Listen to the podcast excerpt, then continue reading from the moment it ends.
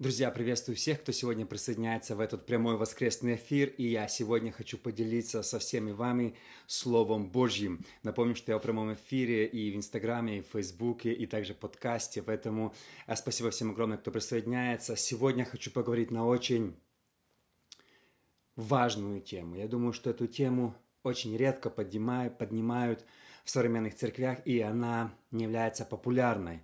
Тема какой является самый опасный грех сегодня, который приводит к падению.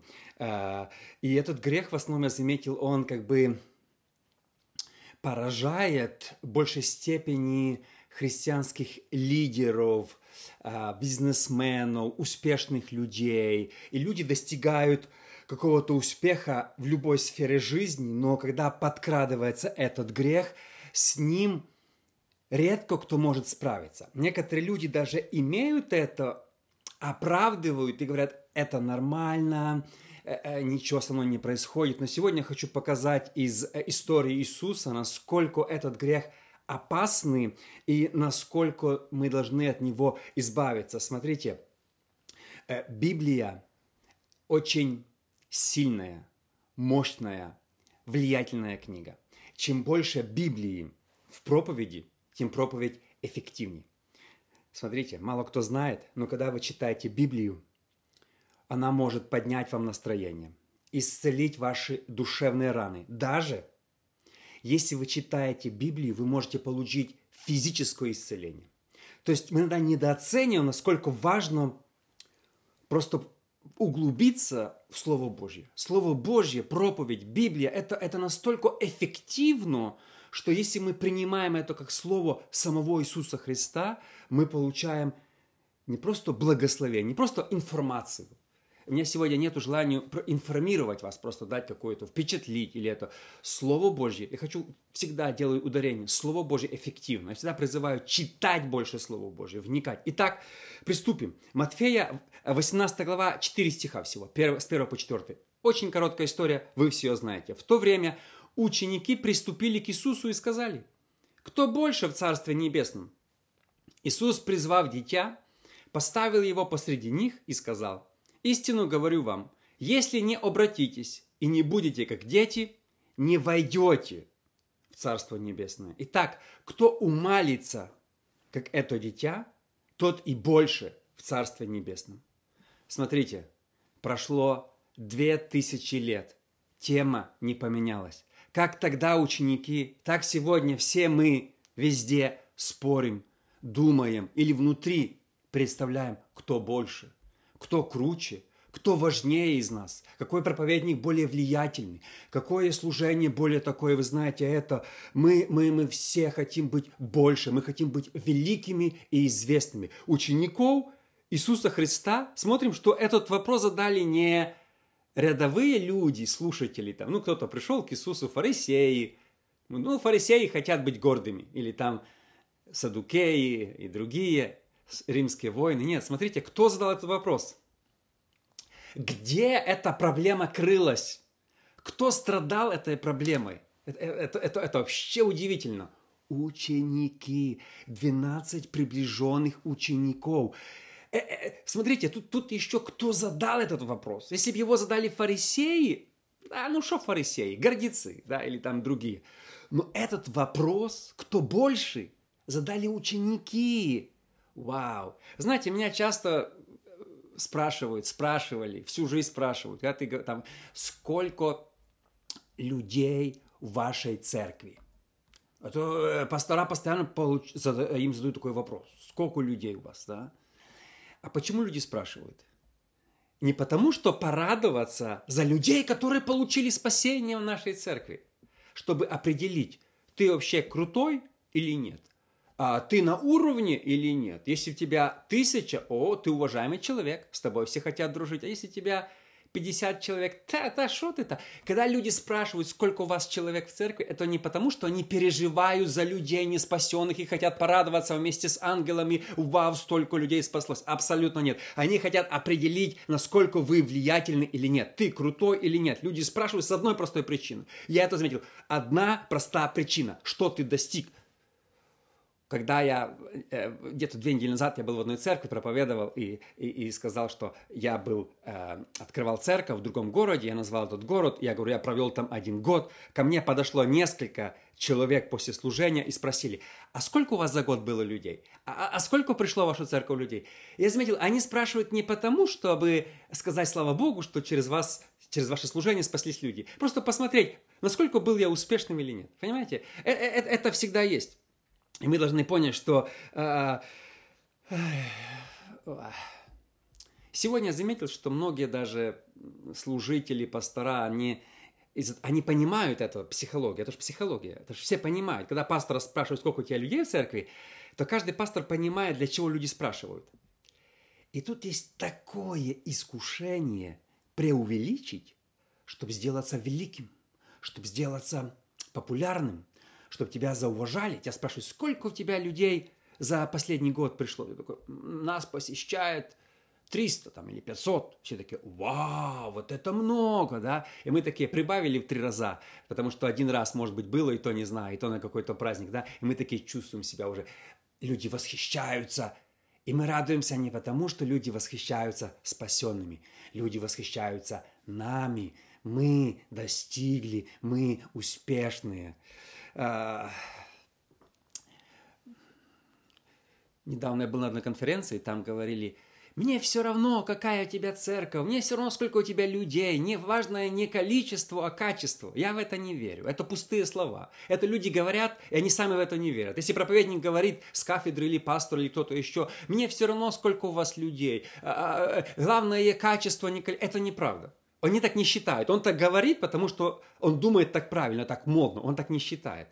Он все равно Каждый человек уважает того, у кого в церкви больше людей. Я заметил, на той конференции они там все кричали, да, нам все равно, сколько у вас людей, но спикерами были только те, у кого большие церкви. Никого с маленькой церкви не пригласили быть спикером, потому что он никому не интересен. Вот и все. Они говорят, мне все равно, им не все равно. И те же пастора, я заметил, великие общались с великими. И когда кто-то великий, с ним хотят все фотографироваться, все их уважают, все им хлопают. Хотя они говорят такие вещи, но это неправда, не верьте этому. Когда кто-то говорит, мне все равно, сколько, им не все равно потому что так построена греховная природа человека. Мы пытаемся быть великими, мы хотим впечатлять, мы хотим преувеличивать, чтобы нас уважали. Почему мы этим грехом страдаем? Знаете почему? Потому что даже ученики Иисуса страдали этим грехом. Они тоже хотели быть, кто больше из нас. Иуда говорит, я больше. Петр, да вообще ты, кто ты такой, я тут больше. Да, то есть каждый пытался выглядеть большим. Смотрите, что сделал, как, как ответил Иисус. Как ответил Иисус? Я вам сейчас покажу очень интересную мысль. Написано, что Иисус позвал ребенка, да? Иисус призвал дитя, поставил его посреди них. Позвал дитя. Я читал, не знаю, насколько это правда, есть такая версия, что ребенок, которого позвал Иисус, его звали Игнатиус. Потом этот Игнатиус стал проповедником в Антиохии, одним из самых от первооткрывателей церкви в Антиохии и в конце жизни при, принял мученическую смерть при императоре Трояне. Не знаю, насколько это правдивая история, но об этом уже писали даже в первом веке. Уже манускрипты первого века писали о том, что его звали Игнатиус, что понимали, кто этот ребенок. Его нашли. Когда Иисус взял его, посадил и поставил посреди, сказал, будьте как ребенок. Возможно, какое-то помазание сошло на этого ребенка. Я думаю, когда ты в присутствии Иисуса, Иисус говорит, будьте похожи на Него, я думаю, отпечаток на этом ребенке осталось. Ты не можешь побыть в присутствии Иисуса и уйти прежним. Я думаю, как только ребенок побыл с Иисусом, его жизнь поменялась. Его мама не узнавала. Когда он рос, никто не мог понять, что с ним происходит. Мы не знаем, был ли это Игнатиус или нет, это не важно. Но я верю, что этот ребенок в присутствии Иисуса, когда Иисус сравнил с ученикам, взрослым дядькам, сказал, слушайте, дядьки, и вы, 12, посмотрите на этого маленького, беспомощного ребенка. Когда не станет таким, как он, вы вообще не войдете в Царство Небесное. Вы, вы вообще не, не, не знаю что в присутствии Иисуса люди менялись. Смотрите, очень важная мысль. Э, я думаю, много раз слышали, почему Иисус сравнил или указал на ребенка. Почему мы должны равняться на детей? В чем это? Я думаю, вы слышали сотни толкований. Дети такие, дети такие, дети всякие, нам нужно быть похожим на детей, станьте как дети. И мы говорим, ребенок такой, ребенок такой. Что хотел сказать Иисус? Почему он не сказал, будьте смиренные как я. Иисус был смирен? Абсолютно. Абсолютно Иисус был смирен. Почему он не сказал, будьте смиренные, как я? Почему он не привел, будьте смиренные, как Моисей, самый смиренный человек в Библии? Почему он не сказал, будьте как Илья? Почему он не привел никакого, никого из героев веры, как Авель, которые были действительно смиренными людьми? Почему он не назвал ни одного человека, служителя в мире, чтобы ученики могли сориентироваться, они могли почитать, о, будь как Моисей, хорошо, им это было больше понятно. Иисус приводит для меня как нонсенс Эй, ты, мама, это твой ребенок? Да. Иди сюда, иди сюда. Они позвали. Иди, смотрите. О, как тебя зовут, мальчик? Игнатиус. Рад познакомиться. Сколько тебе лет? Пять. Молодец. В школу ходишь? Да. Ага. А теперь, ученики, смотрите. Вот этот. Если вы не станете, как вот этот Игнатиус, то вы вообще в царство не войдете. Все, бежи к маме, ребеночек. Бежи. Да. Все, счастливо тебе. До свидания. Вы понимаете, Иисус... Я думаю, ученики были в шоке. Что происходит? Почему Иисус сравнил показал пример не на великих героях веры, а на маленьком ребенке, которого никто не знал. Никто вообще его впервые ученики видели. И причем здесь ребенок, на которого нам нужно равняться. Смотрите, я вам сейчас покажу, что значит стать ребенком. Я думаю, что этой мысли вы еще никогда не слышали. Если у вас ручка есть, запишите. Вы еще никогда не слышали, что значит стать ребенком. Смотрите, очень, очень важная мысль. Его нужно не... Это центральная мысль, центральное предложение моей проповеди что значит стать ребенком. В то время в Израиле женщин и детей не считали толком за людей. Даже когда Иисус накормил пять тысяч, четыре тысячи, то и там, где пять тысяч, не только в одном случае, там, где пять, и там, где четыре, всегда упоминается, не считая женщин и детей. Маленьких детей даже не считали за людей. Маленькие дети в израильском обществе были никто. Если Иисус говорил, если вы не станете как ребенком, Он говорил, вы должны стать никто, никем, что вас никто не считал, даже когда вы приходите в общество.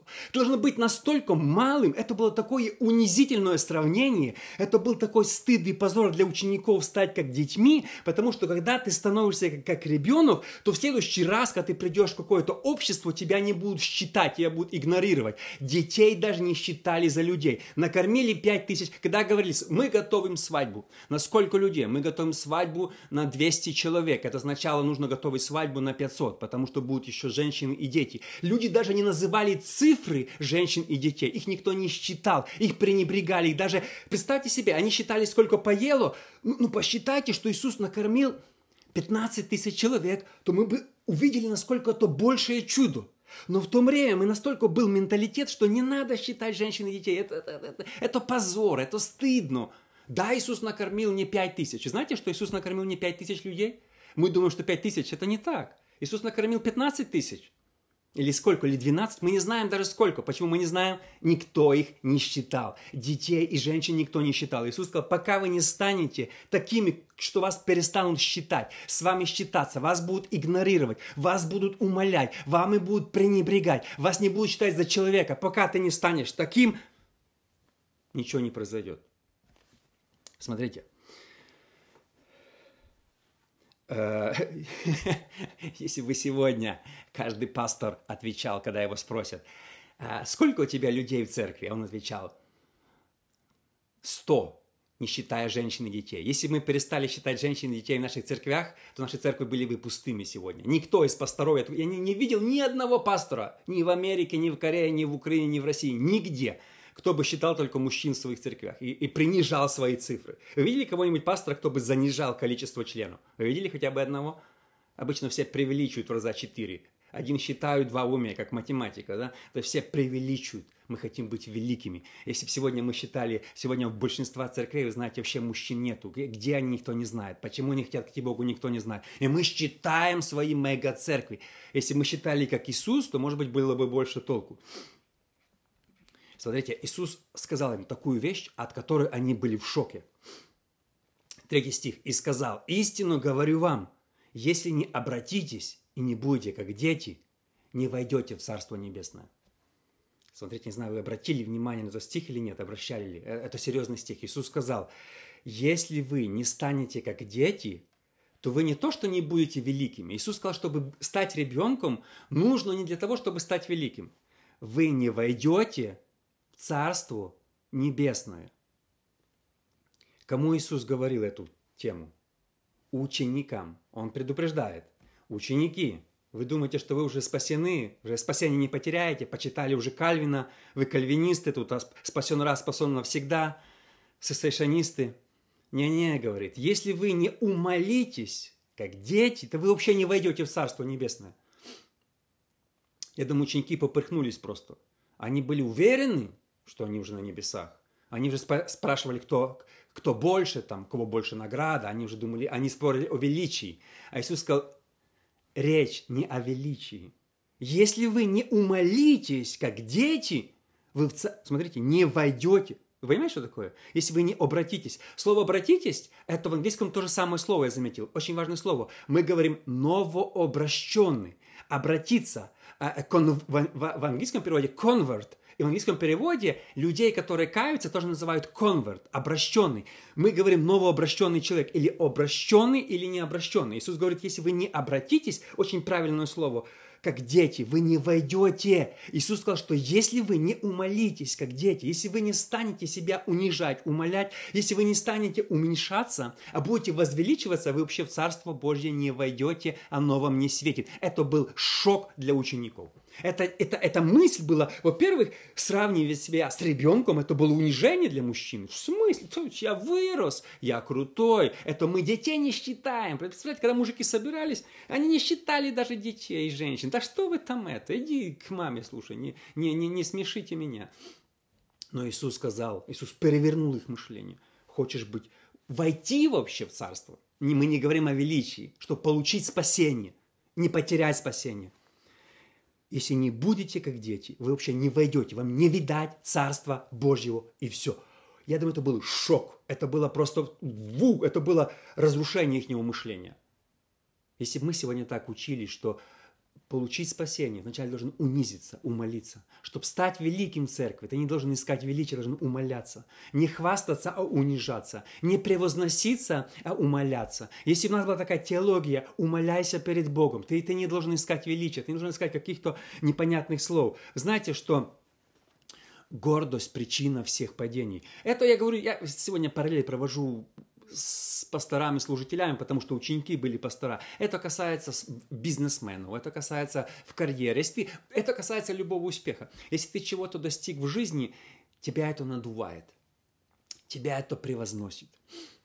Когда я в 90-х рос в Киеве, я помню, если я круче машина, ты можешь на всех плевать, подрезать, э, нарушать светофоры – и, и, и тебе никто ничего не скажет. И даже э, капы, даже э, милиция тебя боялась и ничего не делала, потому что ты крутой, ты крутой, у тебя и ты. И многие пастора тоже имели в те времена крутые машины и поступали э, так же само, как некоторые бандиты мафиози, которые тоже ездили. Мы хотим быть, мы когда садимся за, за, за крутую машину, наша самооценка поднимается, да, мы хотим уже плевать вниз на людей, мы хотим уже, вау, если мы одели какую-то дорогую одежду, мы уже идем, как, знаете, как в Гуччи или Прада, мы такие, о, вау, вау, мы хотим, мы мы это, мы это. Но Иисус сказал, единственный путь стать великим – это унизить себя.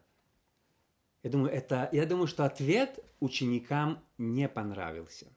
Они не такого ожидали. Еще раз, возможно, они ожидали, что Иисус скажет, будь похож на Моисея, будь похож на большого лидера Илью, пророка, будь похож на кого, на Давида будь похож, на Соломона. Нам нужен образец.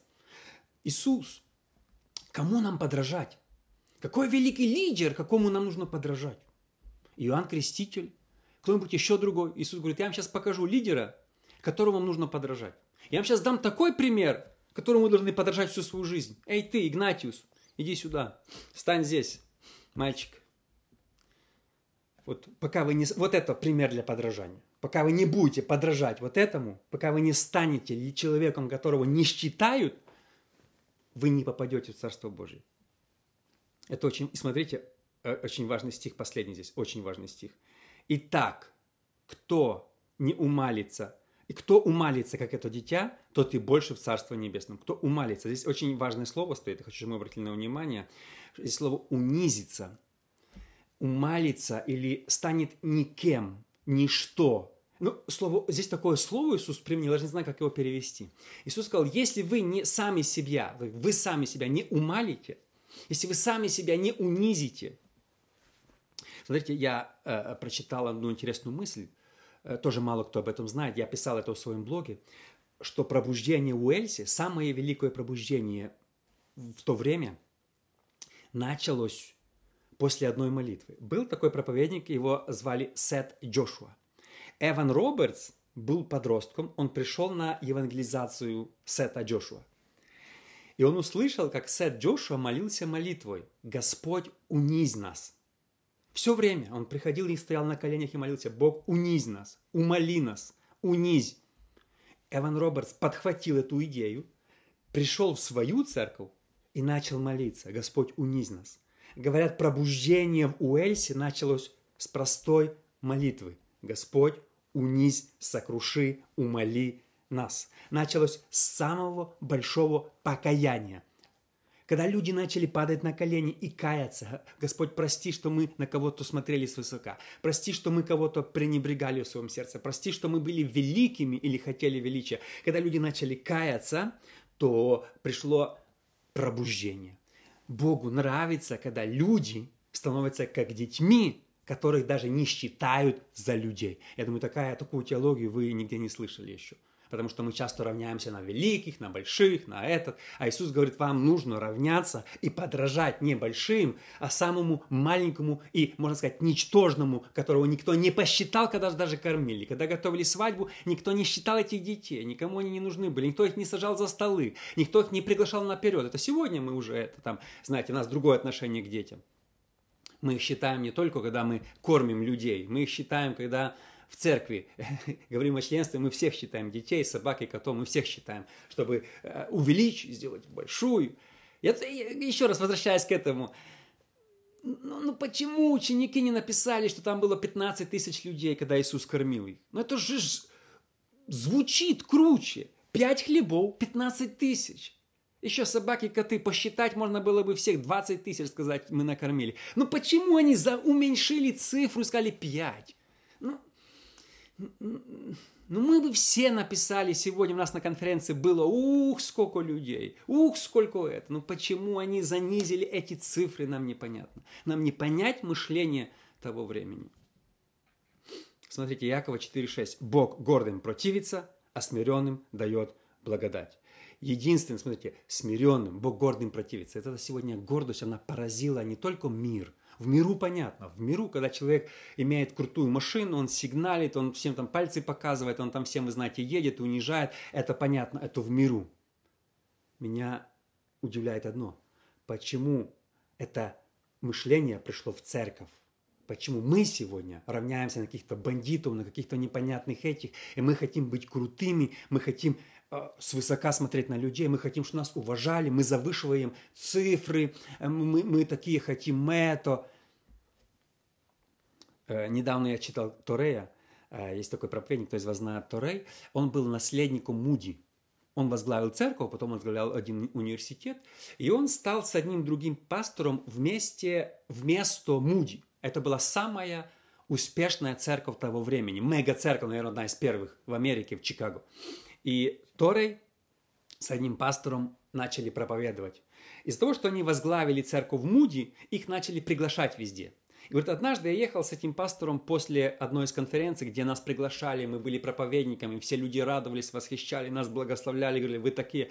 И этот пастор мне говорит, Торей, мы с тобой сейчас стали самыми, два, мы с тобой два самых влиятельных проповедника в Америке. Он это с такой, говорит, гордостью сказал. Мы с тобой, Торы. Говорит, меня это шокировало. Я сказал, никогда больше не говори такую фразу. Никогда даже не подумай, что ты один из самых влиятельных проповедников. И говорит, с тех пор эти слова послужили падению этого человека. Говорит, через какое-то время он потерял служение, ушел и вообще оставил Бога. Говорит, Торей говорит, причина была одна. В ту минуту, когда он подумал, что я один из самых влиятельных в мире проповедников, сатана воспользовался, и человек упал. Мы никогда... Смотрите, этот грех возник еще раз среди апостолов. Они хотели быть большими. Иисус их строго обличил. Иисус их так обличил и шокировал, что они долго, пару месяцев не могли отойти от этого. В смысле быть похожим на ребенка? В смысле? Ты что, издеваешься? Какого ребенка? Я хочу быть похожим на... Иисус их, их так поставил на место, что они до конца жизни запомнили. Как стать великим? Умолиться, как ребенок. И все. И сегодня мы, когда я учился в Киеве, я помню, иногда я посещал одну церковь на ночных молитвах. Постоянно, каждый раз там повторяли одно и то же. Мы самая большая церковь в Европе. Потом они начали говорить, мы строим самое большое церковное здание в мире. 50 тысяч человек. Говорит, мы посчитали, что у Йонгичо здание на 25 мы решили удвоить. У нас здание будет в два раза больше, чем в Йонгичо. Мы самая большая, мы самая влия, мы самая, самая. Сегодня никто о ней не слышит, никто не знает, это все ушло, и, и все забыли об этом. Когда мы начинаем... Смотрите, многие книжки, когда вы будете читать, э, там кто-то пишет книжка себе. Он желанный гость, пастор, у него столько-то людей. Это пишется не потому, что мы переживаем за тех людей, которые там в церкви. Знаете, почему это пишется, сколько у него людей? Чтобы сделать имя. Если у него три тысячи в церкви, так, так, так это крутой мужик, вы что? Это крутой пастор. Не, не играет роли, как он проповедует. Знаете, в чем обидно? Что, я, я уже почти заканчиваю, последняя мысль. Недавно я разговаривал с одним пастором, и он сказал, я приглашал одного известного проповедника. И он мне сказал такую мысль, говорит, он проповедует никак. Я говорю, а что ты его пригласил? Ну, в смысле, что? У него большая церковь. Говорит, это не важно, что он проповедует. Важна личность. Посетила тебя. И многие, знаете, многие мы думаем, вау, вот, вот большая церковь. Э, э, и люди не смотрят на как он проповедует, знает ли он Бога вообще, это не важно. И последняя мысль, очень, очень важная. Притчи 16.18. Погибели предшествует гордость и падению надменность. Очень важная мысль. Погибели предшествует гордость. Смотрите, последняя история, я заканчиваю. Был такой в России номер один проповедник, его звали Вильгельм Фетлер. Этот человек спас больше всех людей в истории России. Он построил первую мегацерковь, я о нем снимал видео. Вильгельм Фетлер, это был номер один. Он открыл, кажется, в 1912 году самое большое церковное здание в России, в Санкт-Петербурге, Дом Евангелия. Потом он открыл 12 точек в Петербурге, в Москве, в Риге, везде он начал открывать. Это был самый популярный проповедник в России того времени. Это был просто мега. Он, кстати, основатель русского баптизма не, не Проханов, Проханов это евангельские христиане, а именно кто основатель русского баптизма, кто начал движение в Петербурге, это был э, Вильгельм Фетлер. Самый влиятельный человек того времени. Просто мега-мега звезда. И потом много ее было случаев в жизни. В конце жизни, не в конце, где-то за 10 лет, может быть, до смерти, Вильгельм Фетлер официально меняет свое имя. Э, он поменял, он, его звали Вильгельм Фетлер, потому что он родился в Риге. Он поменял свое имя на Василий Малов. Причина, он говорит, я хочу унизиться в присутствии Бога. Сегодня в Сан-Франциско на его могиле написаны простые слова. Проповедник Василий Малов. Понимаете, человек, который действительно у нас столько много сделал, он понимал, что закончить жизнь и получить венец от Бога нужно не в славе, нужно в унижении. Нужно просто в смирении перед Богом. Это единственный путь к величию. Это стать как ребенок. Это так, чтобы тебя не считали, не приглашали, не считали с тобой. Это если тебя не приглашают на какие-то конференции, не считаются с тобой, унижают, это благословение. Если тебя там, знаете, вообще не считают ни за кого, это благословение. Я это заметил. Если тебя игнорируют, это значит, ты на правильном пути. Ты как дитя. А детей не считают, детей не приглашают, детей не величают, с детей не берут пример. Иисус сказал, умолитесь, как дети, чтобы войти вам в Царство Небесное. Друзья, спасибо.